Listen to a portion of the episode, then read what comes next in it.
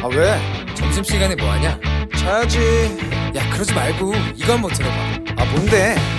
지금 당장 라디오를 켜봐. 나른한 오후 깨울 시사 토크쇼. 모두가 즐길 수 있고 함께하는 시간, 유쾌하고도 신나는 시사 토크쇼. 오태훈의 시사본부.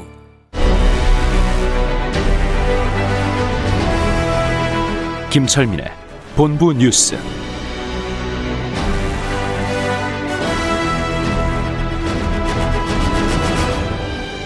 네, 케이비에스 제일 라디오 오태훈의 시사본부 이 부 시작하겠습니다. 이 시각 중요한 뉴스들을 분석해드립니다. 본부 뉴스. 뉴스 핵심 짚어주시는 분입니다. 케이비에스 보도본부의 아이언민, 김철민 해설위원과 함께합니다. 어서 오세요. 네, 안녕하세요. 김철민입니다. 예, 어떻게 죽여야 살인입니까? 검찰청의 근조화나 행렬이 이어지고 있다고요? 예, 이게 이제 지난 시월에 생후 십육 개월 된 입양아가 입양모한테 장기적으로 상습적으로 학대를 받다가 숨진 사건이 있었지 않습니까? 저희 아는 경찰 코너에서 이거 예. 많이 다뤄봤어요. 그래서 이제 예. 서울 남부지검이 그 입양모 장모 씨를 아동학대 치사 혐의로 구속 기소했고, 그 남편은 이제 그 학대를 알면서도 방임을한 혐의로 아동 유기 방임 혐의로 함께 기소가 됐는데 네. 이 검찰의 기소가 잘못됐다 음. 이러면서 어.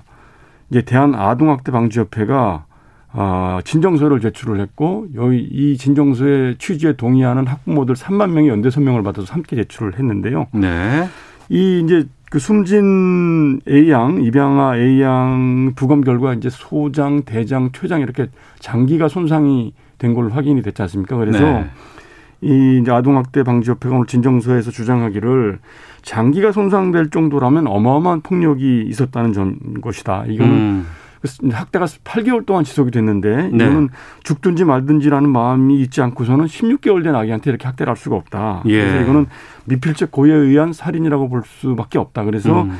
아동학대 치사가 아니라 살인죄로 기소를 해야 된다. 이렇게 주장을 하면서 진정서를 제출을 했고요. 네. 이런 아동학대 방지협회의 취지에 동참하는 학부모들이 그 이제 남부지검 앞으로 근조화환을 음. 잇따라 보낸 겁니다. 그래서 그 근조화환에 이제 띠를 달아가지고 이, 이, 이 도대체 어떻게 죽여야 살인죄가 된다는 거냐, 네. 살인죄를 기소를 해야 된다, 이렇게 이제 그 검찰의 기소가 잘못됐다 이런 주장을 하는 이제 화환을 오십여 개 정도 지금 그 앞에 배달이 돼 있다고 그러고요. 음. 그리고 또 이제 이거 숨진 A양, 입양아 A양을 이제 애도하는 그런 문구로 늦게 알아서 미안하다, 사랑한다 이런 애도의 메시지들도 쇄도하고 있다고 합니다. 네.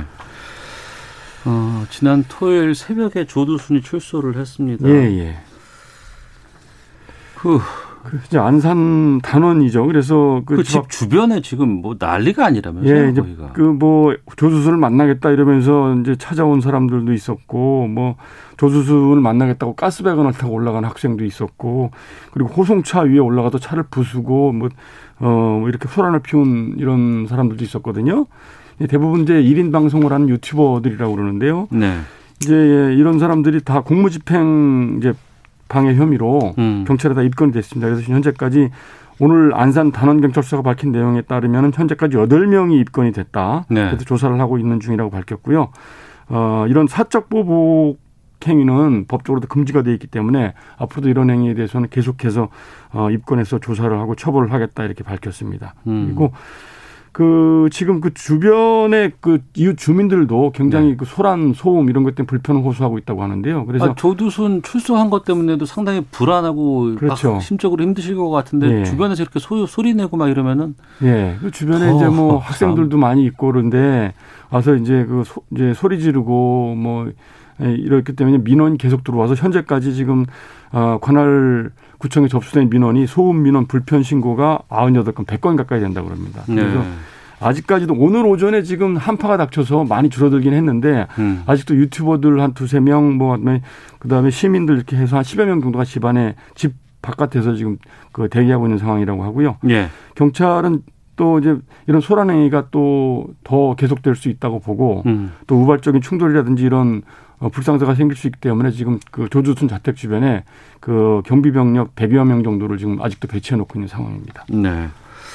고독사 노인이 숨진 지 수개월째 방치됐다가 예, 오늘 발견됐다고요? 서울 방배동에서 어, 일어난 일인데요. 서울 방배경찰서가 그 오늘 아침 밝힌 내용인데 그, 그 다세대 주택에서 사망한 지 오개월 된 육십대 노인이 발견이 됐다고 오늘 발, 이제 발, 밝혔는데 네. 이게 어떻게 발견이 됐냐면 이 육십대 그 여성의 아들이 삼십대 남성이 있었는데 이 네. 남성이 어 약간 발달 장애가 있었다고 그래요. 그래서 아. 이제 그 이수역 근처에서 지금 몇 달째 노숙 생활을 하고 있는데 예. 민간인 사회복지사가 이제 사회복지 활동을 하다가 이 이제 삼십대 남성을 발견을 하면서 이제 그 이제 이제 담화 담, 담화를 나눠 보니까 아.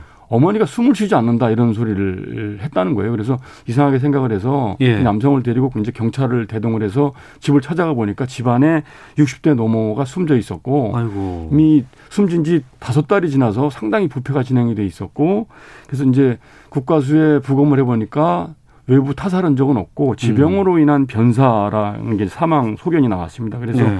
그 이제 그 어머니는 육십대 어머니는 이제 다섯 달 전에 숨졌는데 아들은요? 아들은 이제 엄마 곁을 지키다가 전기도 끊어지고 또 악취가 나고 이러니까 집을 나와서 이제 이수역에서 노숙 생활을 몇 달 동안 했던 걸로 이렇게 추정이 됩니다. 그래서 아. 이 지금 숨진 육십대 여성은 기초생활수급자로 등록이 돼 있는 복지 대상자였는데 네네. 관할구청에서 어떻게 다섯 달 동안 이 모르고 있었다는 것도 음. 참 이해가 안 되고. 그리고 이 아들 최 씨도 발달 장애가 있는 장애인이었는데 장애인 등록도 안 돼 있었다고 합니다. 그래서 이 복지 사각지대가 아직도 여전히 존재하고 있고 아무리 코로나 때문에 비대면 활동이 이제 주가를 주가 된다고 하더라도 이런 복지 사각지대에서 방치된 사람들이 아직도 많이 있다는 점 음. 저희 좀 신경 써야 될 것 같습니다. 네. 아, 친구와 부딪혀 숨진 여섯 살 어머니의 청원에 이십만 명이 동의했다고요? 예, 예. 그, 얼마 전에 인천 연수동의 한 어린이집에서 그 여섯 살 어린이가 이제 친구들하고 뛰어놀다가 부딪혀가지고 네. 머리를 다쳐서 이제 넘어지면서 또 머리를 한 번 더 부딪혔다고 그래요. 그래서 네. 결국 이제 병원으로 옮겨져서 치료를 받다가 이틀 만에 숨지는 그런 일이 있었다고 그럽니다. 예. 그런데 그 어머니가 그 이후에 청와대 국민청원에 에, 국민청원을 올렸는데 청원 제목이 놀다 친구와 부딪혀 사고로 우리 집 여섯 살 슈퍼히어로가 하늘나라로 출동했습니다. 이런 제목으로 청원을 올렸고 음. 이 청원의 요지는 네. 그 이제 우리 그 보육교사들 인원을 좀 늘려달라. 음. 지금 현행법에 보면은 그 어린이집의 열, 보육교사 인원이 연령별로 이제 만 연령별 기준으로 하는데 그 만 두 세까지는 일곱 명당 보육교사 한 명. 만 세 세까지는 열다섯 명당 보육교사 한 명, 만 네 세 이상은 보육, 아, 이십 명당 보육교사 한 명, 이런 식으로 이제 비율이 정해져 있다고 그래요. 네. 근데 그 사고가 난 날 열아홉 명이 이제 그 어린이집 바깥에 놀이터에서 야외 활동을 했었는데, 음. 물론 이제 현행 법에는 맞는 거죠. 그런데 네. 이게 그 여섯 살 된 어린이들 열아홉 명이 뛰어노는데 그 보육교사 한 명이 그게 통제가 되느냐. 아, 감당이 되겠어요. 그렇죠. 그래서 보육교사가 예, 부족하기 예. 때문에 벌어지는 일이다. 그래서 아. 이런 보육교사를 늘려달라 이런 청원을 올렸고 이 청원이 현재 이십만 육천 명이 동의를 해서 청와대 답변 요건을 충족을 시켰다고 합니다. 사고 참 안타깝고 하지만 근본적으로 해결해야 되겠다라는 그렇죠. 그런 제안이신 것 같습니다. 예, 예. 알겠습니다. 자, 이 뉴스까지 듣도록 하겠습니다. 본부 뉴스 케이비에스 보도본부의 김철민 해설위원과 함께했습니다. 고맙습니다. 네, 고맙습니다.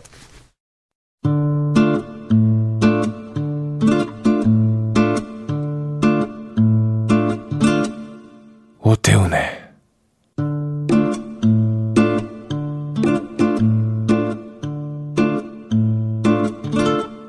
시사본부. 네, 한 시 구 분 지나고 있습니다. 시사본부 청취자 여러분들의 참여 기다리고 있습니다. 샵 구칠삼공으로 의견 보내주시면 되고요. 짧은 문자 오십 원, 긴 문자 백 원, 어플리케이션 콩은 무료로 이용하실 수 있습니다. 팟캐스트와 콩 케이비에스 홈페이지를 통해서 시사본부 다시 들으실 수 있고요. 유튜브를 통해서도 만나실 수 있습니다. 유튜브에서 일라디오 시사본부 이렇게 검색해 보시면 영상으로 확인하실 수 있습니다. 자, 우리나라 둘러싼 치열한 외교 상황을 명쾌하게 정리하고 분석하는 시간이죠. 외교 전쟁. 외교부 전략기획관 지내셨습니다. 가톨릭대 국제학부 마상윤 교수. 오늘은 화상 연결로 만나보겠습니다. 유튜브로 함께 방송 지금 어, 하시는 분들께서는 화상 연결된 화면 보실 수 있습니다. 마 교수님 들리세요? 네, 네, 잘 들립니다. 안녕하십니까? 예, 거기가 자택이신가요? 아니면은 그 어, 교수 네, 학교 연구실입니다. 아, 연구실이군요. 네네. 잘 들립니다. 전화보다도 더 선명하게 잘 들리고 있네요. 아, 다행입니다. 예, 제 목소리도 잘 들리시죠? 네, 잘 들립니다. 예. 아무래도 지금 코로나 상황이 심각해서 한번 화상도 한번 연결해 보는 좀 이런 것 해보려고 했고요. 먼저 지난번에 좀 말씀해 주셨던 그 스티븐 비건 미 국무부 장관 방한 일정 마치고 미국 돌아갔습니다. 그 방한 일정은 네. 어떻게 보셨는지요? 네, 비건 부장관이 십이월 팔일에서 십일일까지 방한 일정을 했고요. 그리고 예. 십이일에 오산 공군기지를 통해서 이제 전용기 편으로 귀국을 했다고 나옵니다. 어, 한국에 이제 체류하는 동안에 강경화 외교부 장관, 뭐 외교부 일 차관 그리고 어, 한반도 평화교섭 본부장 등과 이제 회담을 했고요. 예. 어, 외교부 외에도 어, 통일부 장관, 어, 어, 그리고 서훈 국가안보실장, 그리고 어, 박지원 국정원장 뭐 등과도 면담을 해서 상당히 음. 폭넓게 우리 당국 외교 안보를 담당하는 그런 당국자들과 이제 만났던 걸로 나오고 있습니다. 어, 그리고 어, 십이월 십일 목요일입니다. 목요일에는 네. 아산정책연구원이라고 이제 민간 띵크탱크인데요. 거기서 이제 공개 강연을 가졌습니다. 음. 공개 강연을 통해서 이제 그동안 자기가 이 년 반가량 그 대북 어, 협상을 하면서 겪었던 어, 소회 그리고 어, 한미동맹의 앞으로의 전망이라든지 중요성 이런 것 등등에 대해서 이제 얘기를 하는 시간을 가졌습니다. 네. 어, 상당히 많은 인사들을 만났고 많은 일정을 소화해냈는데 그런 것으로 좀 보면서 이번 방안의 그 목적은 뭐라고 판단하면 될 수 있을까요? 네, 지난 시간에 말씀을 드렸는데요. 아마 첫 번째 목적은 어, 미국이 지금 행정부 교체기에 있는데 에, 이러한 그 전환기적인 상황에도 불구하고 어, 한미동맹이 굳건하다라는 것을 보여주고 또 다른 한편에서는 에, 북한에 대해서 한반도 관리, 한반도에서의 상황을 잘 관리해야 된다 하는 그리고 그러할 의지가 있다라는 것을 이제 표명하는 것이 일단 첫 번째 중요한 목표였다고 보고요. 예. 어, 또 하나는 아무래도 이제 에, 비건 부장관이 그동안 그 대북 협상, 그 대북 외교를 굉장히 중점적인 자신의 임무로 삼아서 어, 어, 쭉 어, 일을 활, 해왔지 않습니까? 네. 그와 관련된 메시지를 발신하는 게 굉장히 중요했다고 봅니다. 음. 어, 외교가 굉장히 중요하다. 특히 한반도의 평화를 만들어 가는 데 있어서 가장 중요한 수단은 역시 외교다. 어떻게 보면 유일한 그 수단이 외교다라는 그런 메시지를 던졌고요. 네. 또 그 싱가포르 합의가 이루어졌었지 않습니까? 이러한 그 류의 그 대담한 접근이 또 필요하다라는 점도 강조를 했던 거 했고요. 그리고 음. 어, 북한에 대해서도 앞으로 그 대북 협상을 하는 데 있어서 대미 협상이겠죠. 북한 입장에서는 너무 장애물만 찾으려고 그러지 말고 적극적으로 회담에 임해라 하는 점들을 이제 촉구하. 하고 그런 메시지를 보냈습니다. 네, 공식적인 업무를 수행하는 과정에서 하지 못하는 말들이 이제 좀 장시간 할 수 있는 편하게 말할 수 있는 강연 현장에서 종종 나오질 않습니까? 이번에 그 아산정책연구원에서 비건 부장관 강연을 했었는데 이 자리에서 싱가포르 정상 합의의 잠재력이 여전히 살아있다 이렇게 얘기를 했다고요. 예, 그 싱가포르 합의가 이제 트럼프 행정부가 대북 정책을 어, 펴면서 어떻게 보면 어, 가장 그 가시적으로 음. 어, 거둔 성과가 되겠습니다. 네. 어, 또 이 성과라는 것이 아직도 유효하다라는 것을 보여주고 이것을 기반으로 해서 앞으로 어, 대북 어, 외교 그리고 협상을 이어가야 된다라는 점을 이제 굉장히 강조를 어, 했습니다. 물론 그 싱가포르 합의 이후에 네. 그 합의 어떻게 그 합의된 원칙 한 네 가지 원칙이 있었습니다만 이 원칙에 근거해서 어떻게 이행을 해 나갈 것이냐 하는 이행 방안을 도출하는 데에는 좀 성과가 별로 없었지요. 네. 그렇지만 그 싱가포르 정상회담에서 도출된 그 합의는 굉장히 중요한 원칙으로서 음. 앞으로 대비 대북 협상의 근거가 되어야 된다라는 점을 이제 강조를 했습니다. 네. 그 하노이 회담 결렬된 이후로 북한 실무진의 협상 권한이 없었다는 점을 꼽았다고 하는데 이게 무슨 뜻이에요? 네, 그 이제 어, 싱가포르 회담 이후에요. 그 이걸 어떻게 하면 이제 이행해 나갈 것이냐를 두고 이제 그 실무 협상이 벌어졌고요. 네. 그러고 나서 거기에 기초해서 이제 그 하노이 회담이 이제 열렸어야 되는데 음. 그 하노이 회담의 그 날짜는 잡아놨는데 네. 그것을 위해서 그 실무 협상을 하는 가운데에서 그 어떻게 보면 회담의 가장 중요한 그 어, 쟁점이기도 하고 가장 중요한 내용이기도 한 그 비핵화와 관련된 어, 얘기를 실무협상단에서 실질 할 수 없었다는 얘기입니다. 어. 어, 이제 미국 이제 비건 부장관이 이끄는 미국 협상팀에서는 에, 그 얘기를 이제 하려고 했는데 예. 또 하고자 하는 의지가 분명히 있었는데 에, 북한 쪽에서 음. 그 실무협상단은 자기네들이 그걸 얘기할 수 있는 그걸 논의할 수 있는 건 권한이 없다. 네. 이렇게 이제 얘기를 하면서 어, 그 논의 자체를 거부를 했다는 거죠. 예. 그러다 보니까 그 실제로 어 이제 이천십구 년 이월에 그 하노이 회담을 하게 되는 장소에는 음. 그 미국의 트럼프 대통령이나 또 어 북한의 김정은 어 위원장이나 실무진에서 어떤 어느 정도 얘기가 정리된 것을 기반으로 해서 얘기를 한 것이 아니고 네. 어 어떻게 보면 정상급에서 어, 처음으로 그, 어, 비핵화, 그리고 제재, 북한에 대한 경제 제재를 완화하는 문제에 대해서 처음으로 얘기를 시작을 하게 된 셈이 됐다는 겁니다. 네. 그러다 보니까 이제 거기서 얘기가 어, 잘 됐으면 모르겠는데, 그 준비가 충분치 않은 상태에서 정상 대화가 이루어지다 보니까 어, 얘기가 충분히 되지 못했고 결국은 음. 회담이 결렬이 되는 그런 그 어떻게 보면 좀 어, 좋지 않은 결과를 맞이했던 것을 이제 얘기를 한 겁니다. 네.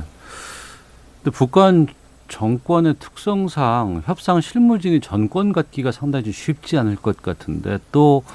바이든 정부가 추, 이제 출범을 한다고 해도 지금 뭐 이란식 해법 뭐 이런 것들도 지금 거론되고는 있는데 이런 북한 정권의 특수성들이 사라질 수는 없는 상황이거든요. 그때는 어떻게 될까요, 그러면? 그, 그 비건 부장관이 그 점을 사실 꼭 집어서 얘기를 한 이유가 예. 어, 거기에 있다고 봅니다. 다시 말해서 그 다음에 바이든 행정부가 이제 북한과 다시 이제 협상을 하게 되는 그런 음. 자리가 만들어지게 된다면 네. 어, 북한도 그 실무 협상을 충분히 할 수 있도록 그런 실무 협상단에게 권한을 줘야 된다. 네. 하는 얘기를 하고 싶었던 거라고 봅니다. 음.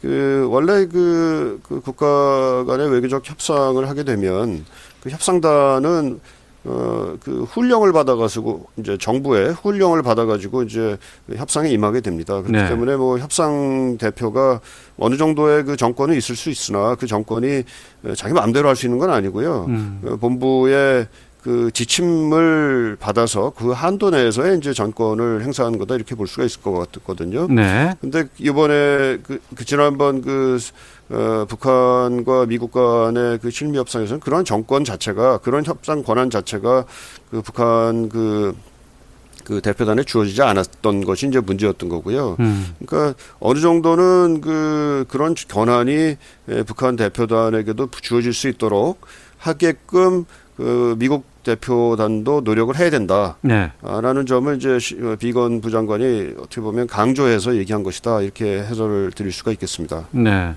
비건 부장관이 또 이런 말을 했네요. 유감스럽게도 북한은 무수한 기회를 잡는 대신에 협상 장애물을 찾는 일에 몰두했고 그 지난 이 이 년을 낭비했다 이렇게 말을 했다고 하는데.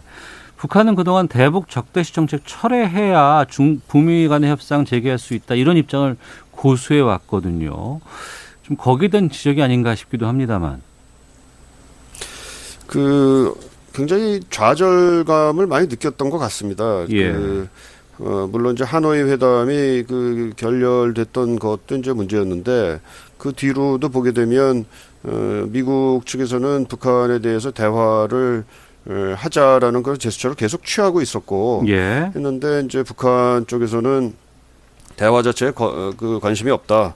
특히 그 미국이 예, 북한에 대한 그 어떻게 보면 계산법 자체를 바꾸지 않는 한은 에, 북한은 북한 입장에서는 대화에 임하지 않겠다라는 그런 그 자세를 이제 고수해오고 있었습니다. 예. 이제 그 가운데에서 이제 특별히 이제 어, 그 거론을 하고 지적을 하는 것이 대북 정치, 적대시 정책이고요. 따라서 어, 북한에 대한 그 안전 보장을 먼저 하지 않는다면 음. 그 대화에 임하지 않겠다라는 이런 자세를 취해 왔었죠. 어, 뭐 그러다 보니까 그 여러 가지 그 북한에 대한 그 선의를 보여주는 그 미국의 제안 또는 그 한국의 제안 또는 국제사회의 제안 이런 것들이 실제 대북 대화, 대화를 재개하는 데에는 별다른 그 효과를 발휘하지 못했고요. 뭐 예. 예를 들면은 인도적 그 지원 문제라든지 뭐 하는 것들도 어 상당히 그 대북 제, 대화를 재개하는데 유용하게 쓰일 수 있는 그런 그 매개가 됐을 텐데 북한들 그 북한 쪽에서 이제 그것을 받아들이지 않았던 것에 대한 뭐 좌절감 같은 게 아마 그 비건 대표의 비건 부, 어, 부장관의 얘기에서 어, 묻어나오지 않았나 이렇게 생각해봅니다. 알겠습니다. 외교전쟁 가톨릭대 국제학부 마상윤 교수와 함께 말씀 나누고 있습니다. 미국 대선 상황도 좀 여쭤보도록 하겠습니다. 그 뭐 일종의 요식 절차로 여겨지고 있었던 그 미국 대선 선거인단 투표 이게 오늘 이루어진다고 들었어요. 좀 설명을 좀 해주세요.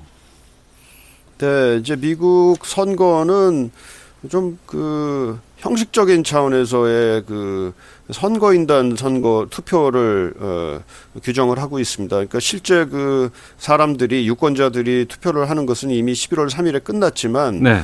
어, 그것을 통해서 그 선거인단을 선출을 하는 과정이 됐던 거죠. 그리고 선거인단을 선출하고 그것을 확정하는 과정이 지금까지 이제 있었고, 있었고요. 네. 그렇게 해서 확정된 선거인단이 십이월 십사일이 되겠습니다. 미국 미국 시간으로 이제 오늘이 될 텐데요.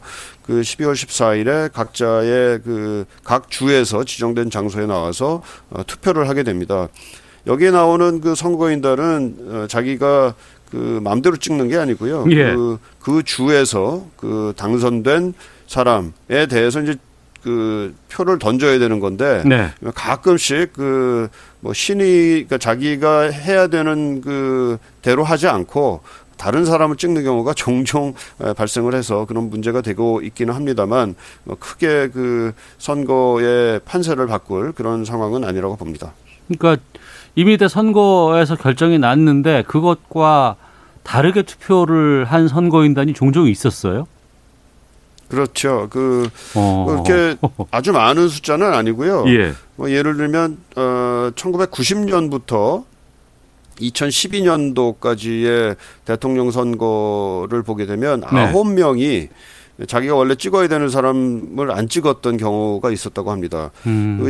이천십육년도 대선에서도 네. 한 일곱 명이 원래 찍어야 되는 그 사람 을 안 찍고 다른 사람을 찍는 그런 일종의 배신 행위를 신의 없는 투표를 했던 그런 경험이 있습니다. 네. 어, 그렇지만 그 이러한 그 투표 배신 행위죠. 이걸로 인해 가지고 선거 결과가 뒤집힌 적은 없었다. 저는 꼭 말씀드리고 싶습니다. 네.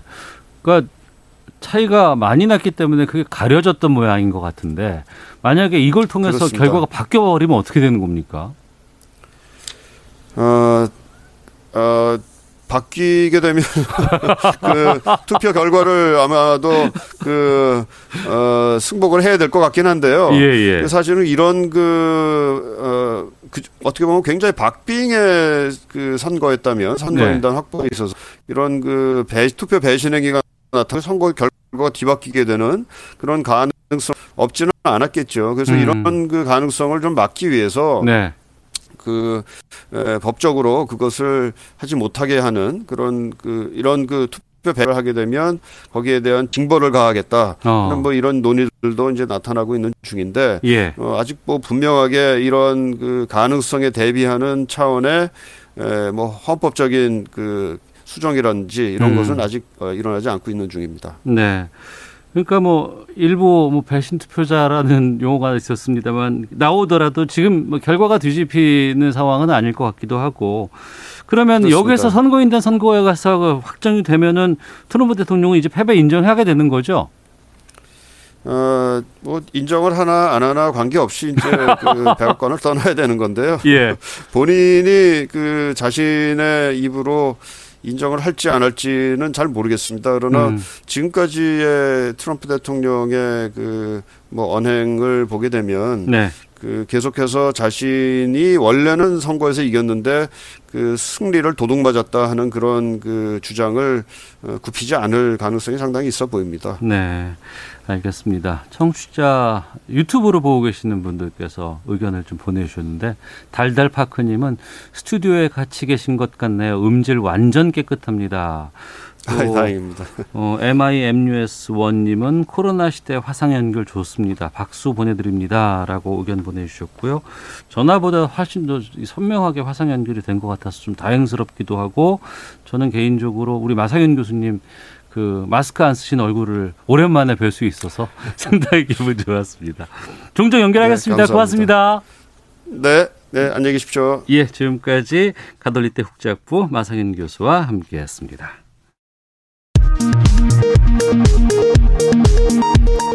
헤드라인 뉴스입니다. 윤석열 검찰총장에 대한 검사 징계위원회가 내일 다시 열립니다. 증인 신문 등이 예정돼 있는데 징계위와 윤 총장 측은 절차적 문제 등을 놓고 신경전을 벌이고 있습니다. 국회가 오늘 밤 아홉 시쯤 본회의에서 이른바 대북전단 금지법으로 불리는 남북관계 발전법 개정안 무제한 토론에 대한 종료 표결 절차에 들어갑니다. 지난주 서울시에서 발생한 코로나십구 신규 확진자는 하루 평균 이백팔십삼 점 일 명으로 이 주 전보다 삼십 퍼센트 가까이 늘었습니다. 감염 경로를 알 수 없는 확진자가 네 명 중 한 명으로 크게 증가했습니다. 코로나십구 삼 차 대유행에 따른 병상 부족 해결과 임시 선별진료소 확대에 따른 경증 환자 수용시설을 늘리기 위해 전국에서 처음으로 경기대학교가 대학교 기숙사가 생활치료시설로 긴급 동원됩니다. 코로나십구 확산에 따라 수도권에서는 내일부터 이달 말까지 유치원과 초등학교, 특수학교까지 전면 원격 수업으로 전환됩니다. 긴급 돌봄에 준하는 돌봄 교실은 운영됩니다. 지금까지 헤드라인 뉴스 정한나였습니다. 이어서 기상청의 윤지수 씨 연결합니다.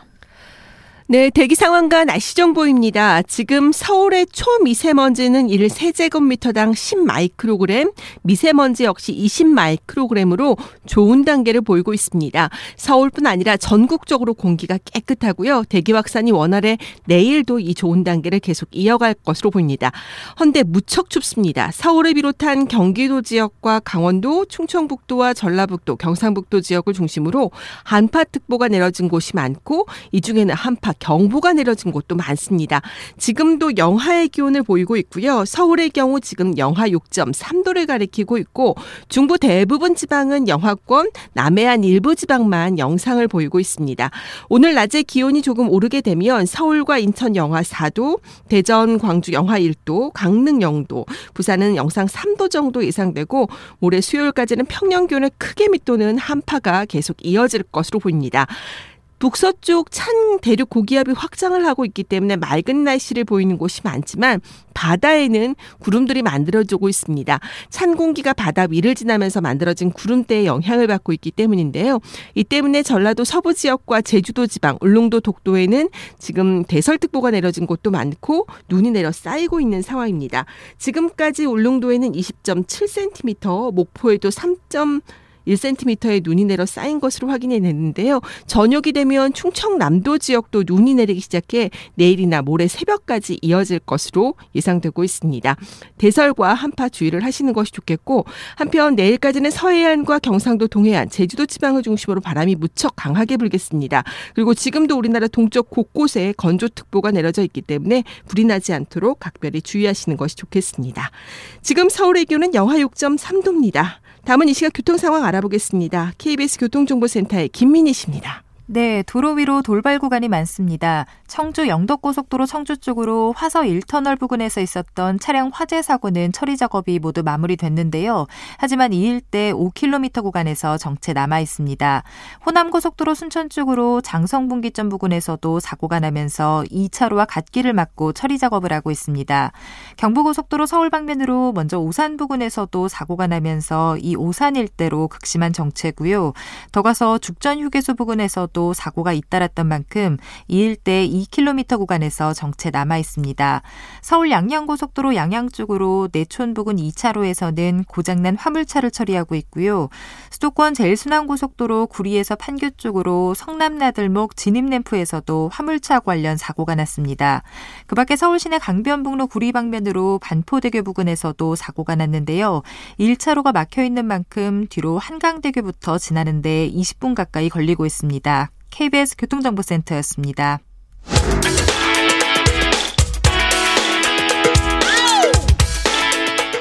오태훈의 시사본부는 여러분의 소중한 의견을 기다립니다. 짧은 문자 오십 원, 긴 문자 백 원의 정보 이용료가 되는 샵 구칠삼공, 우물정 구칠삼공 번으로 문자 보내주십시오. 케이비에스 라디오 앱 콩은 무료입니다. 케이비에스 라디오 오태훈의 시사본부. 지금 여러분은 대한민국 라디오 유일의 점심 시사 프로그램을 듣고 계십니다. 네, 주말 동안의 이슈를 정리하고 이번 주에 가장 눈여겨볼 소식들 살펴보는 시간입니다. 시사구말리 문화일보의 이현정 논설위원 나오셨습니다. 안녕하십니까? 네, 안녕하세요. 예, 오마이뉴스의 박정우 기자 함께합니다. 안녕하십니까? 네, 안녕하십니까? 예. 국민의힘이 국정원법 개정에 반대해서 무제한 토론 진행을 했었고, 민주당은 처음에는 뭐 의견을 존중한다 이렇게 해서 어, 했다가 어제 강제 종료 표결에 나서서 중단이 됐습니다. 그리고 그 이후에 국정원법 개정안 처리가 됐습니다. 그 박정우 기자, 네. 이 전략을 민주당이 수정한 이유는 뭐라고 지금 합니까? 그러니까 맨 처음에는 그 야당의 의견을 다 들어보겠다. 네. 아, 뭐 충분히 얘기할 수 있게 하겠다라는 입장이었는데요. 네. 네, 민주당이 볼 때 지금 상황이 음. 이렇게 무제한으로 토론을 하면서 국회가 그 무제한 토론에만 필리버스터에만 집중하고 있을 때가 아니라고 판단한 것으로 보입니다. 오늘 뭐 김태년 원내대표 발언을 봐도 네. 이렇게 무제한 토론만 하는 건 국회 직무유기다라는 얘기를 했거든요. 음. 지금 국회 상황을 보면은 뭐 이게 무제한 토론 자체도 의미가 있겠지만 네. 지금 국회가 할 일은 방역과 피해 지원에 집중하는 거다. 이렇게 설명을 했습니다. 음. 그러면서 뭐 민주당도 앞장서서 코로나가 안정될 때까지 소속 의원들의 각종 행사, 모임 취소하고 원내대책회의 같은 참석자를 좀 최소화하는 비대면 방식의 회의를 계속 진행하겠다. 이러면서 국민의힘의 동참을 요구를 했는데요. 네. 지금 뭐 상황이 국민의 힘의 뭐 이런 여러 가지 발언을 들어줄 상황이 아니다. 뭐 이런 판단하는 것으로 보입니다. 네, 국정원 어, 개정안은 통과가 됐습니다만 지금은 남북관계발전법 그렇게 해서 이제 저 어디예요? 저 위에서 어, 전단 뿌리는 네, 거, 대북. 살포하는 네, 거, 네. 그거 못 하게끔 이제 하겠다고 하는 거. 지금 거기에 대해서 국민의힘은 무제한 토론을 하고 있습니다. 코로나 때문이라 그러면 이것도 오늘 곧 종료시키려고 하는 것 같은데요. 어떻게 보시는지요? 그렇죠. 아마 이게 이제 이미 이제 종료를 위한 그 제안을 했기 때문에 음. 그 제안하고 난 다음에 이십사 시간 이후에 표결할 수가 있습니다. 아, 이십사 시간 네. 지나고 그렇죠. 나면 표결할 지나고 수 있는 거군요. 지나고 표결할 수 있기 때문에 아마 예. 오늘 밤중이나 내일 새벽 뭐 되면 이십사 시간 될 텐데요. 예. 어, 이게 이제 보통 오분의 삼, 백팔십 명이 일단 동의를 해야 되고요. 국정원법 개정안이 통과시킬 때 딱 백팔십, 그 딱 백팔십이 네. 나왔다면서요? 시대전환에 이제 그 의원이 조정원의. 마지막에 조정원 의원이 이제 그 찬성을 아. 표명하면서 이제 간신히 넘을 수 있었어요. 예. 지금 정의당은 필리버스터를 계속 해야 된다 입장이니까. 음. 사실 필리버스터라는 게 이제 소수당이 할 수 있는 마지막 수단이죠. 네. 사실 뭐 이게 법이 통과 안 될 수는 없습니다. 그렇지만 이제 소수당 입장에서 보면 충분히 자신들이 왜 이 법을 반대하는지에 대한 이제 국민적 여론을 전개할 수 있는 마지막 수단인데 문제는 지금 의석 구조가 사실은 뭐 범여권이 백팔십을 넘다 오니까 이것마저도 사실은 무력화시킬 수 있는 힘이 음. 있지 않습니까? 네. 근데 처음에는 사실은 여당이 좀 하라고 그랬는데 음. 저는 뭐 코로나 핑계를 대고 있는데 코로나가 뭐 어제 오늘의 문제는 아니고 네. 문제는 실적으로 해보니까 이게 이제 야당 의원들이 지금 초선 의원들이 오십팔 명이 다 합류를 한다고 그러고 음. 뭐 여기 또 유니스고에는 지금 뭐 최장 기간 기록을 깨고 예. 또 내용도 그렇고 이제 그러다 보니까 점점 어떤 면에서 여론상으로 여당한테 불리하게 돌아가기 때문에 어. 아마 여당 입장에서는 왜냐하면 내년까지 이렇게 야당한테 판을 깔아줄 수가 없다. 네. 왜냐하면 이게 이제 이렇게 되면 내년 초까지 지금 진행이 되는 거거든요. 음. 이제 그래 될 경우는 아마 여당으로서도 뭐 부담이 있다. 이렇게 해서 이제 일단 종료를 시키는 것 같은데. 네. 글쎄요. 이게 참 여당이 지금 약속을 해놓고 뒤집은 경우가 지금 한두 번이 아닙니다. 음. 공수법도 마찬가지고.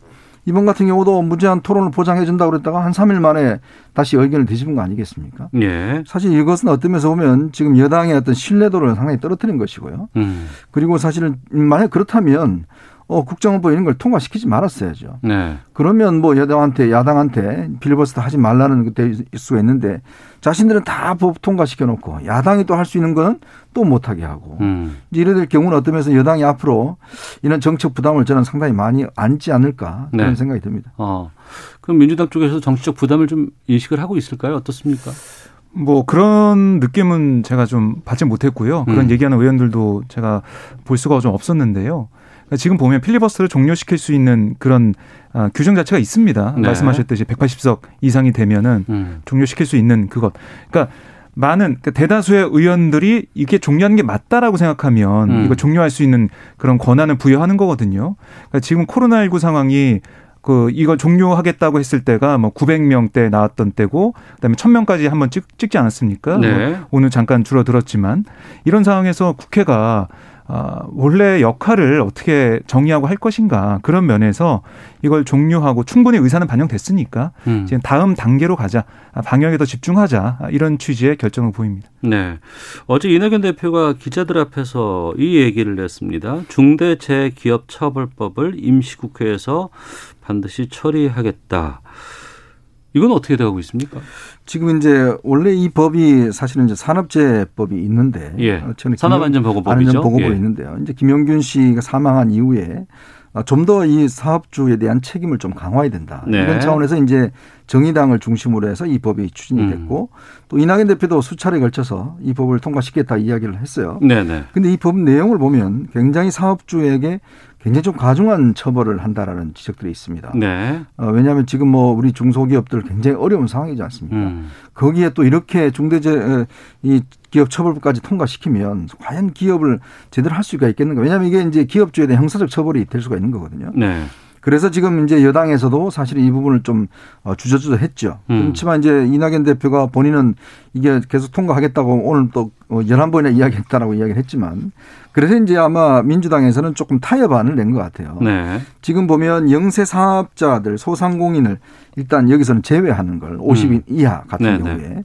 어, 그리고 이제 이 보면 어, 사 년간 또 이거를 좀 유예하는 조치. 이게 박주민 사 년, 의원 아닌가요? 그렇죠. 사 년간 예. 이제 유예하는 조치. 이걸 이제 포함해서 이 이제 개정된 안을 쪽으로 지금 이제 거론하고 있는 것 같아요. 음. 그러니까 왜냐하면 지금 사실은 이제 기업들 같은 경우에 특히 중소기업들은 어떤 면에서 영세하기 때문에 네. 사실 이거 한번 이게 재해가 나버리면 거의 회사가 망하는 수준으로 갈 수가 있습니다. 물론 음. 뭐 노동자들의 인권 이게 참 중요한 문제지만 네. 또 현실적인 문제도 우리가 고려하지 않을 수가 없는 거거든요. 네. 그래서 여당 입장에서는 이걸 좀 주춤해 왔는데 워낙 또 이 시민단체나 이런 노동계 쪽에 지금 압박이 심하다 보니 음. 아마 타협안 쪽으로 지금 대충 마련을 해가는 거 아닌가 싶습니다. 네, 박정우 기자 어떻습니까? 네, 민주당이 십칠 일에 정책 의총을 합니다. 네. 이 법안에 대해서 논의할 것으로 보이고요.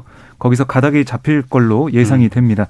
그러니까 말씀하셨듯이 민주당에서는 개인 사업자나 오십 인 미만 사업장 법 적용을 사 년간 유예하자 뭐 이런 얘기를 좀 하고 있어요. 그런데 네. 정의당의 얘기를 들어보면 산재 사망 사고의 팔십 퍼센트가 오십 인 미만 사업장에서 발생한다. 어. 이걸 지적을 하면서 그렇게 하면은 이 중대재해기업처벌법의 의미가 취지가 퇴색되는 거다.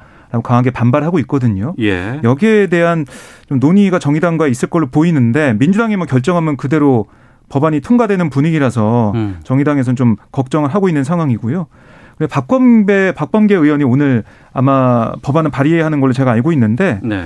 이게 학계나 뭐 경영계 쪽에서 지적하는 게 뭐냐면 명확성의 원칙이 좀 부족하다 이런 얘기를 좀 하고 있습니다. 예. 그러니까 이 안전 및 보건 의무를 각 개별법에 정하고 있는 안전 또는 보건을 위한 관리, 조치, 음. 감독, 검사, 대응 등의 의무 이런 것들을 좀 구체적으로 이 법안에서도 명시할 필요가 있다. 네. 아, 이걸 통해서 뭐 처벌을 하든가 어떤 제재를 가하는 게 맞지 너무 좀 명확하지가 않다 이런 얘기를 하고 있어요. 음. 이런 것까지 포함해서 민주당 내에서도 좀 논의가 십칠 일에 있고 난 다음에 좀 네. 명확해질 것으로 보입니다. 그러니까 십칠 일이면은 이번 주 목요일입니다. 목요일 날 의총 통해서 여기에 대해서 좀 어, 앞으로의 좀 네, 논의를 절차가 좀 나오겠군요. 하는데 그 민주당 분위기는 어. 이번 임시국회 내에서는 처리를 하자. 어. 근데 정의당과의 뭐는 논쟁이나 음. 그런 갈등은 있을 수 있겠다. 이렇게 예상할 수가 있겠습니다. 알겠습니다. 화제가 되는 법안 하나만 좀 더 보겠습니다. 어, 열린민주당 최강욱 대표가 발의를 했습니다. 어, 검사 법관의 사직 후 일 년간 선거 출마를 금지하는 내용을 담은 검찰청법 법원조직법 개정안. 이거는 여러 가지 보도들이 나오고 있는데 어떻게 보시는지 이현정 교수님께서 먼저 네, 말씀해 주시죠. 지금 우리 현행법으로 보면 어, 이 공직자의 경우에 구십 일 이전에, 네. 그러니까 구십 일 이전에 이제 그 사퇴를 하게 돼 있습니다. 음. 그럴 경우는 이제 어, 이런 선거에 출마를 할 수 있게 돼 있어요. 네. 근데 이거를 지금 이제 검사와 판사의 경우에만 일 년으로 하자는 거거든요. 어. 근데 왜 갑자기 뜬금없이 이 법을 발의했는지 전 이해가 잘 안 됩니다. 네. 왜 그것도 하필이면 최강욱 의원이 했는가. 특히 음. 최강욱 의원은 본인이 청와대 공직비서관이 있다가 한 달 만에 사표 내고 나와서 비례대표 됐잖아요. 네. 그리고 또 여당에도 이런 지금 이수진 의원이라든지 판사 출신들 보면 뭐 바로 판사 그만두고 국회의원 된 분도 있고 어. 뭐 이탄희 의원 같은 경우는 물론 뭐 기간은 한 일 년 넘었습니다만은 최기상 의원이나 이런 사람들 판사부터 바로 좀 이제 중간에 쉬다가 바로 직행한 케이스가 있는데 네. 이거는 제가 볼 때는 본인은 뭐 윤석열 방지법 아니다고 이야기를 하고 있지만 음. 누가 봐도 이거는 뭐 윤 총장을 겨냥한 법이다. 왜냐하면 네. 윤 총장이 이제 뭐 징계를 받을 경우는 모르겠습니다만 받지 않을 경우 내년 칠월이 이제 임기가 끝나거든요. 예. 그러면 삼월 달 되, 되면 대선 일 년 전이니까 음. 그때는 무조건 이제 사퇴를 하도록 이렇게 만들겠다는 것인데 저는 국회의원이요 법을 만들 권한은 있지만 그러나 이런 식의 저는 것들은 아니지 않는가 싶어요. 음. 우리가 예전에 신군부 때 그때 뭐 정치 쇄신 뭐 등등 법이 그때 한번 한 적이 있었거든요. 그때 사실은 그 겨냥한 게 뭐냐면 결국 이제 디제이와이에스를 출마 못 시키게 하는 법이었습니다. 이제 그런 어떤 우리가 독재 시대의 잔재가 있는 거 아니겠습니까? 더군다나 법관과 검찰은 그럼 왜 일 년이냐에 대한 합리적인 설명이 없어요. 네. 그리고 그 법관과 검찰은 그러면 뭐 본인들이 무슨 재판 관여돼 있고 뭐 한다고 하지만 다른 것도 다 마찬가지지 않습니까? 음. 다른 공무원들도 다 본인의 업무와 관련된 거 아니겠습니까? 그렇다면 굳이 왜 법관과 검찰은 일 년을 둬야 되는 것인가? 그리고 또 자기들은 왜 또 그렇게 빨리 그 청와대에 있다가 나와서 국회의원 되나놓고 또 딴 사람은 이렇게 못하게 하는 것인가? 또 이게 윤석열 총장을 겨냥해서 위인설법을 과연 이렇게 할 수 있는 게 타당한 것인가? 네. 이 부분에 대한 비판론이 있습니다. 네. 검찰청법 법원조직법 개정안에 대해서 민주당이 동의가 이거는 뭐 있어야만 통과가 될 것 같은데 어떻습니까? 어제 안 그래도 이낙연 대표가 취임 백 일 기념 기자간담회 했는데요. 그래서 기자들이 좀 물어봤습니다. 네. 그랬더니 뭐 그건 너무 좀 과하다 뭐 이런 음. 취지의 답변을 했거든요. 예. 지금 현재로서는 민주당이 여기에 대해서 뭐 동참을 하거나 그럴 가능성은 없어 보이고요. 음. 통과될 가능성은 좀 크지 않아 보이는데 다만 뭐 최강욱 대표 얘기를 들어보면 왜 기승전 윤이냐. 네. 무조건 다 윤석열 총장한테 다 갖다 붙이냐 이런 음. 취지에도 반박을 했습니다. 네. 아, 그러면서 이 장동혁. 어, 이 당시 광주지법 부장판사. 음. 그러니까 지난해 오월하고 뭐 십이월에 전두환 씨, 전두환 씨의 부출석을 허가해준 그 판사에 대한 것을 얘기를 했거든요. 예. 그럼에도 불구하고 뭐 윤 총장을 계속 얘기하는 거는 음. 그거는 정말 너무 뭐 성의가 없다 뭐 이런 취지로 비판을 했어요. 네. 어, 그러면서 이게 뭐 민주당 의원들 얘기를 들어보면 아니 이 법이 윤 총장을 겨냥했다고 하는데. 우리 입장에서는 차라리 윤 총장이 대선에 나오는 게 낫다 뭐 이런 음. 얘기까지 좀 하고 있습니다. 네. 그러니까 굳이 이렇게 겨냥할 필요가 없다는 얘기고요. 음. 이걸 법안까지 만들 필요는 없다 이런 분위기가 민주당 내에는 퍼지고 있습니다. 알겠습니다. 문화일보의 이현정 논설위원, 오마이뉴스 박정우 기자와 함께 시사구말리 하고 있습니다. 아, 주말 사이에 또 뜨거웠던 것이 있습니다. 문재인 대통령 공공임대주택 발언 논란인데요. 박정우 기자가 좀 말씀해 주시면 좋을 것 같습니다. 그러니까 문재인 대통령이 전용 면적 사십사 제곱미터 규모의 공공임대주택을 둘러봤고 네. 어, 이와 관련해서 언론 보도가 나왔는데 사 인 가족도 살겠다 이런 발언을 했다는 내용의 언론 보도였습니다. 네. 말씀하신 대로 그런 내용의 보도가 있었는데 제목만 좀 보면 네. 뭐 십삼 평 임대주택 본 문재인 대통령 아늑하고 아기자기 뭐 그랬더니 살아보시라 누리꾼 북을 뭐 이런 음. 제목도 있었고요. 또 십삼 평 임대주택 본 문 부부의 아이 둘도 살겠다. 네. 야 그게 할 소리냐 뭐 이런 얘기. 네. 또 문 대통령 십삼 평 투룸 둘러보며 부부의 어린아이 두 명 더 가능 뭐 이렇게 제목도 뽑았고 십삼 평 공공임대주택 둘러본 문 아이들도 키우겠다 뭐 이렇게 제목을 뽑았습니다. 네. 어, 그 말은 뭐냐면 십삼 평 협소한 아파트에 문재인 대통령이 사 인 가족이 충분히 살아도 된다. 음. 어, 이런 식으로 얘기를 했다. 뭐 이걸 이제 비판하는 내용, 누리꾼들의 발언이나 야당의 비판 이런 것들 끌어와서 보도를 좀 했는데요. 네. 여기에 대해서 이 제목만 보면 아니 왜 이런 좁은데 음. 사 인 가족이 살라 그러냐. 이런 비판 여론이 나올 만한 그런 보도가 이어졌습니다. 네. 근데 실제로는 어떤 것들이 왔던 겁니까? 그 영상도 지금 올라왔는데요. 네. 그걸 좀 보면 변창흠 국토부 장관 내정자, 뭐 김현미 국토부 장관, 문재인 대통령이 화성 동탄에 있는 공공임대주택을 방문합니다. 행복주택이라고 음. 불러지는데 여기 변창흠 내정자가 안내를 해요. 문재인 대통령. 그러면서 아이 방을 보면서 어, 방이 좁기는 합니다만 아이가 둘 있으면 뭐 위에 한 명, 밑에 한 명 줄 수가 있고요. 예. 이 층 침대처럼 돼 있습니다. 어, 아이가 더 크면 서로 불편하니까 이렇게 말을 합니다. 음. 이 변창흠 내정자의 말을 듣고 있던 문재인 대통령이 그러니까 신혼부부의 아이 한 명이 표준이고 어린아이 같은 경우에는 두 명도 가능하겠다라고 말을 합니다. 변창흠 내정자의 설명을 듣고 문재인 대통령이 확인하면서 질문한 건데 네. 마치 문재인 대통령이 십삼 평짜리 그 집을 보면서 음. 아니 아이 두 명 살 수 있겠네. 여기 살면 되겠네. 이런 식으로 얘기한 것처럼 보도가 됐다. 네. 뭐 저는 이렇게 좀 보여지더라고요. 이게 좀 아다르고 어다르다고 이거를 문재인 대통령이 주체적으로 이거를 여기 꼭 살라라는 식으로 음. 했다는 걸로 보도가 돼서요. 특히 십삼 평이라고 제목을 뽑았는데 네. 십삼 평이 이게 전용 면적입니다. 전용 면적, 전용 면적 십삼 평, 십삼 평이에요. 사십사 제곱미터. 그러니까 우리가 얘기하는 뭐 몇 평 몇 평 이렇게 하는 거는 공급 면적이거든요. 음. 그러니까 공급 면적으로 하면 십삼 평이 아니라 이십일 평 뭐 이 정도 된다고 합니다. 네. 이현정 소위원께서는 네. 영상 보셨죠? 네. 네, 봤는데요. 뭐 사실은 보기에 따라서 어. 강민석 대변인은 이게 질문이었다라고 음. 이야기를 하고 있고 확정적으로 이야기한 게 아니다. 네. 대통령이 변창흠 엘에이치 사장한테 음. 물어본 것이다 이렇게 이야기하는 건데 사실은 논쟁의 핵심은 그건 아닌 것 같아요. 결국 예. 뭐냐면 과연 지금 정부가 공공임대주택 공급에 상당히 지금 이 공급 정책을 무게중심을 싣고 있지 않습니까? 네. 근데 문제는 우리가 지금 전체적으로 주택 보면 한 구십 퍼센트는 민영주택이고요. 음. 우리가 공공임대주택 같은 경우는 공공이 하는 게 한 십 퍼센트 정도도 안 됩니다. 예.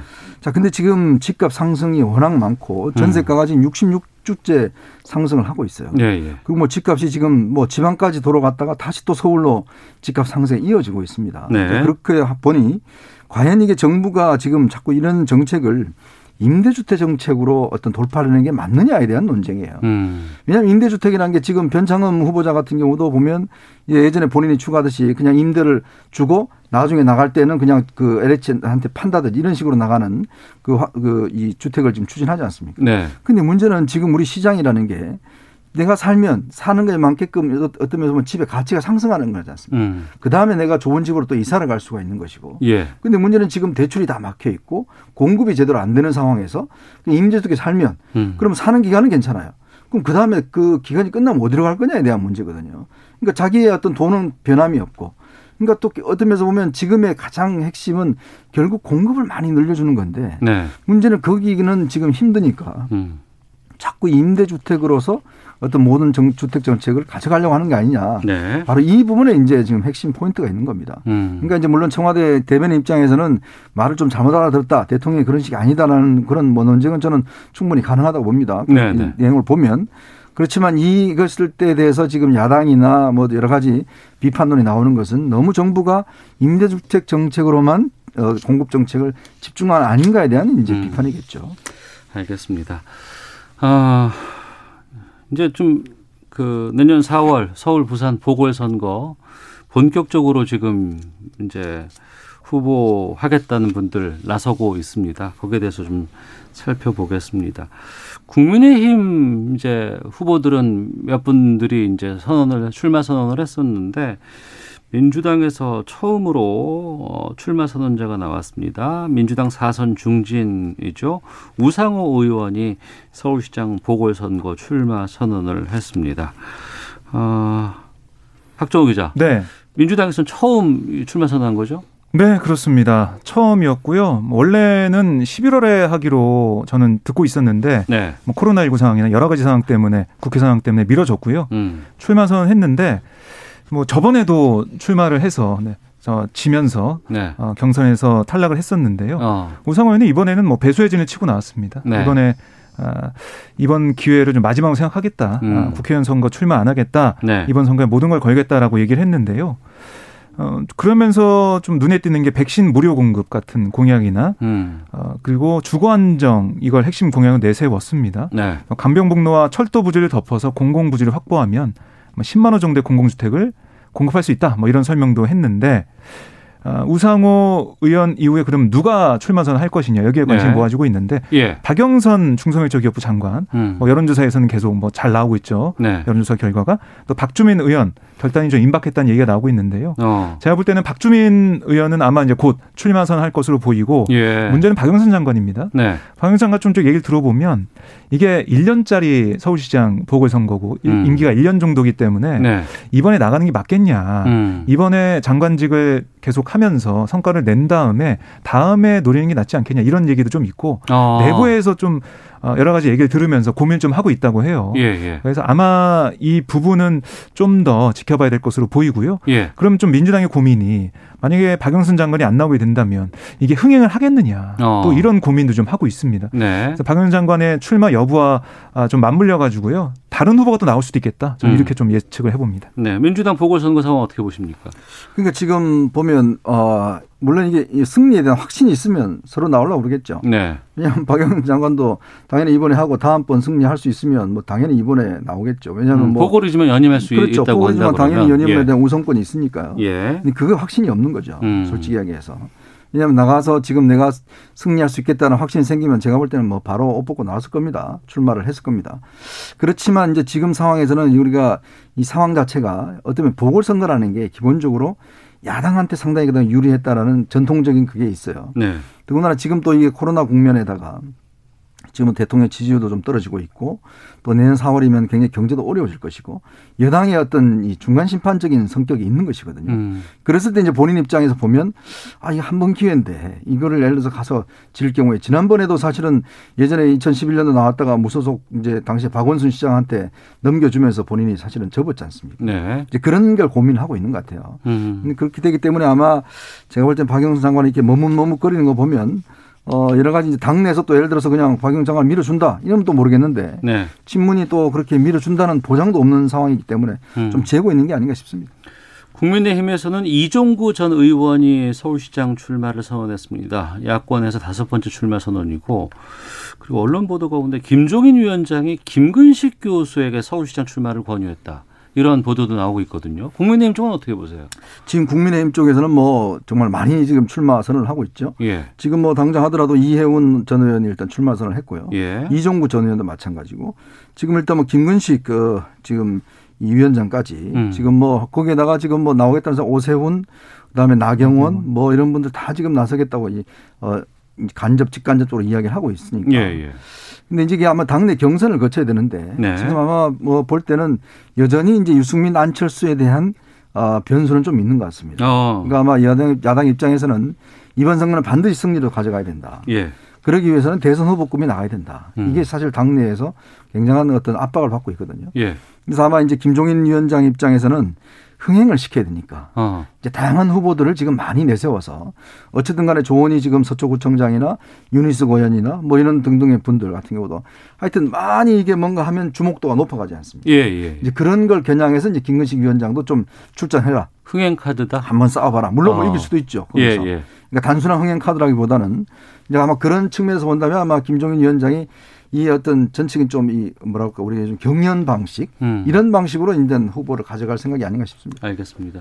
국민의힘 쪽 분위기 박정우 기자는 어떻게 보고 계세요? 저는 김종인 위원장이 지금 판을 좀 잘 읽고 있다는 생각이 들어요. 왜냐하면 어. 기존의 정치인 가지고는 선택을 받기가 쉽지가 않습니다. 네. 그동안 뭐 비호감도라든가 뭐 이런 음. 여러 가지 정치 인생이나 그런 뭐 행보를 통해서 국민들이 어떤 일을 했고 또 어떤 뭐 성과가 있었는지 이런 다 알고 있거든요. 예, 예. 그래서 기존의 인물보다 새로운 인물이 나와야 된다는 생각 계속 하고 있는 것 같아요. 어. 조은희 서초구청장이나 뭐 윤희숙 의원이나 아니면 김근식 교수 같은 이런 새로운 인물들을 계속해서 데려오려고 하고 있는데 네. 과연 이게 김종인 위원장이 뜻대로 되겠는가. 음. 저는 경선 과정을 거치면서 어차피 인지도 싸움이기 때문에 네. 결국에는 김종인 위원장은 원하지 않겠지만 기존의 정치인이 후보가 될 가능성이 크다라고 생각을 하고요. 어, 아까 말씀하신 것처럼 서울시장도 그렇고 부산시장 선거도 그렇고 민주당에서는 좀 어렵다는 판단을 좀 하고 있더라고요. 얘기를 네. 들어보니까. 특히 서울시장 선거 같은 경우는 저번에는 뭐 글쎄 해볼 만하다 하는데 지금 음. 좀 어렵지 않냐 이런 생각까지 나오고 있는 상황이라서요. 예. 민주당이 어떻게 좀 돌파할지 봐야 될 것 같습니다. 알겠습니다. 시사구만리 여기까지 하도록 하겠습니다. 지금까지 문화일보의 이현정 논설위원, 오마이뉴스 박정우 기자와 함께했습니다. 두 분 말씀 고맙습니다. 네, 고맙습니다. 고맙습니다. 예, 월요일 오태훈의 시사본부 여기서 인사드리도록 하겠습니다. 내일 뵙겠습니다. 안녕히 계십시오.